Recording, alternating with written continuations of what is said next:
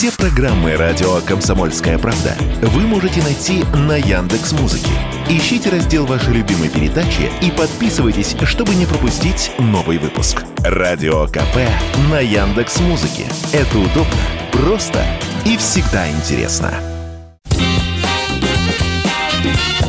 Был бы повод. Здравствуйте, я Михаил Антонов, и эта программа «Был бы повод» 7 марта на календаре и рассказ о событиях, которые происходили в этот день, но в разные годы, ждет вас сегодняшняя передача. 7 марта 1924 года рапортуют газеты. Проведена первая денежная реформа в СССР. Отныне из оборота выведены все, кроме советских, казначейские знаки. Керенки, пятаковки, купоны, советские знаки. Отныне только советский рубль. Главное платежное средство в Союзе. Вот они, первые советские денежные знаки. Но в стране еще не было единой денежной системы. 1921 году ситуация с различной денежной массой в стране была критичной. Огромная инфляция, отсутствие более-менее понятного курса, неразбериха – все это не то, что затрудняло, а просто тормозило все денежные расчеты. Цены были уже в миллионах, и миллионщиком был практически каждый первый. Я тебе дам 100 миллионов. Старая Катерина. А ты что, действительный, вот подпись и печать. Министр финансов и адъютант Папандопола из Одессы. Лишь к 1922 году было решено начать печатать казначейские билеты СССР, проведя перед этим деноминацию.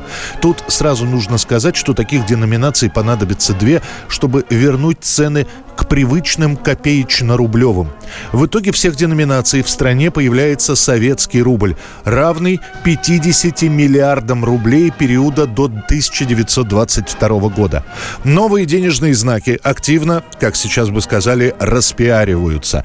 Главный пролетарский поэт Владимир Маяковский пишет Равны серебро и новый бумажный билет. Ныне меж ними разницы нет. Бери, какая бумажка больше на вкус. Теперь и бумажкам твердый курс. И все-таки вплоть до начала 30-х годов, пока доверие к советскому рублю не укрепится, в частных торговых делах стараются полагаться на старые проверенные средства. Ну что ж, ордерочек на гарнитуру вашего братца у меня имеется. Благодарствую. 100 рублей. И деньги попрошу вперед.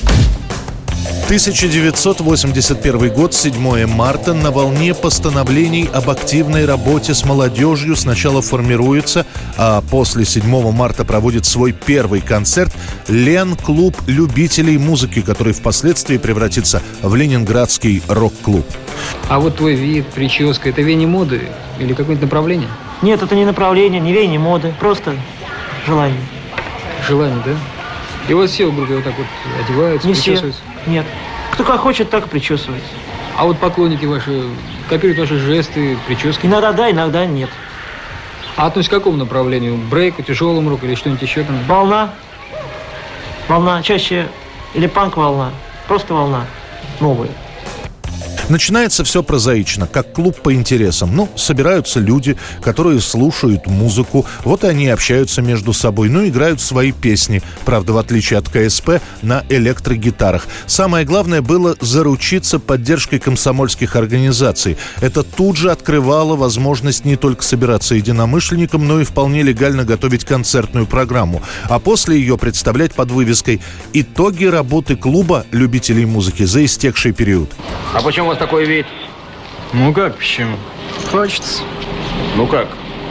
Откуда вы взяли-то? Увидали где-нибудь? Ну почему? Вас устраивает? Устраивает. Вполне устраивает. А чем он вас не устраивает? Я не понимаю. Я же не хулиганю на улице. Поговаривают, что на репетиции самодеятельных групп были приглашены сотрудники Ленинградского КГБ, которым якобы было сказано, что если они дадут добро на эту деятельность, никаких левых концертов или квартирников в колыбели революции не будет. Именно так и получается организовать первый концерт Ленинградского клуба, на котором выступают ансамбли, именно так их и представляли, не группы, а ансамбли «Россияне», «Мифы», «Зеркало» и «Пикник».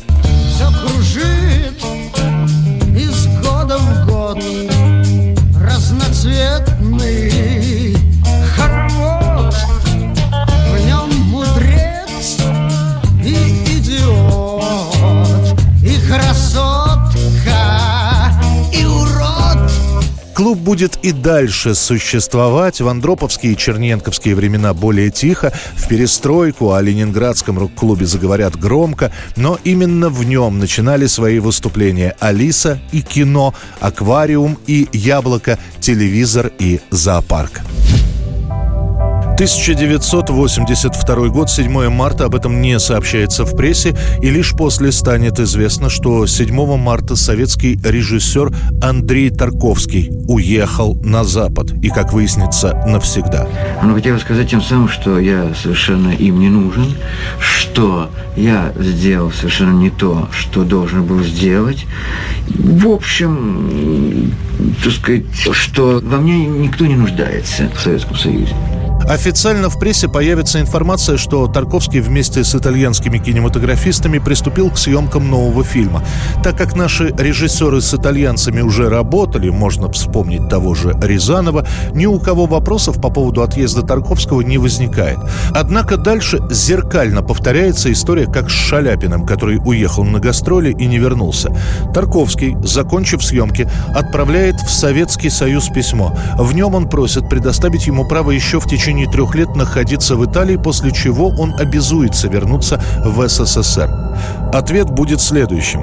Госкино СССР не считает возможным принимать условия Тарковского, имея при этом в виду, что удовлетворение его просьбы создаст нежелательный прецедент. В итоге, не получив официального разрешения, Тарковский остается на Западе неофициально. О своем решении остаться за границей навсегда он объявит летом 1984 года. Мне приходилось голодать, голодать по-настоящему. То есть жить без надежды, скажем, иметь кусок хлеба на завтрашний день. В Советском Союзе о Тарковском просто больше не будут вспоминать. Как будто и не было такого режиссера. Его даже не станут лишать советского гражданства. Через год Тарковский узнает о раке легких, еще через полтора года его не станет. 1987 год, 7 марта. В самый разгар перестройки продолжаются изменения на советском телевидении. Все меньше показывают что-то такое патриотическое, революционное. Все больше появляется актуальных передач. Например, «Прожектор перестройки». А теперь нарушается еще один как бы канон советского телевидения. Если раньше вещание заканчивалось самое позднее, в полночь, после чего появлялась надпись «Не забудьте выключить телевизор», то впервые выходит программа, которая которую можно смотреть аж до часа ночи. Она так и называется «До и после полуночи». Добрый вечер. Вы, наверное, немного удивлены тем, что мы с вами встречаемся в столь поздний час. Но, как мы узнали из ваших писем и данных социологических опросов, в это время еще не спят многие люди. Кто-то просто привык поздно ложиться, кому-то хорошо на душе и хочется общения, ну, а кому-то немного грустно и одиноко. Ведь так тоже бывает. Программа задумывается как некий развлекательный тележурнал. То есть серьезные темы там есть, но преподносятся все более-менее человеческим, а не суконным языком. По большому счету набор самый простой. Актуальные сюжеты в перемешку с музыкой, как правило, западной. Ну а если есть какой-то гость, то небольшой разговор с гостем. Таким первым гостем, кстати, в собственный и, увы, к сожалению, в последний свой день рождения станет Андрей Миронов. А вот и Андрей Миронов. Мы вас очень ждем. Здравствуйте. Здравствуйте, Андрей. Простите, что мы так поздно вас, в такой поздний час пригласили. Да к тому же 8 марта, но у нас ночной эфир. Мы надеемся, вам спать не хочется? Вы знаете, я по натуре своей ночной человек. Я, Сова. Ну, скорее филин, я бы сказал. Для довольно консервативного телевидения СССР до и после полуночи станет прорывом. Однако и тех, кто будет недоволен передачей, их тоже хватает. Они буквально заваливают Останкина письмами, особо критикуют создателя и ведущего передачи Владимира Молчанова. Не нравится, как он спокойно и размеренно ведет передачу.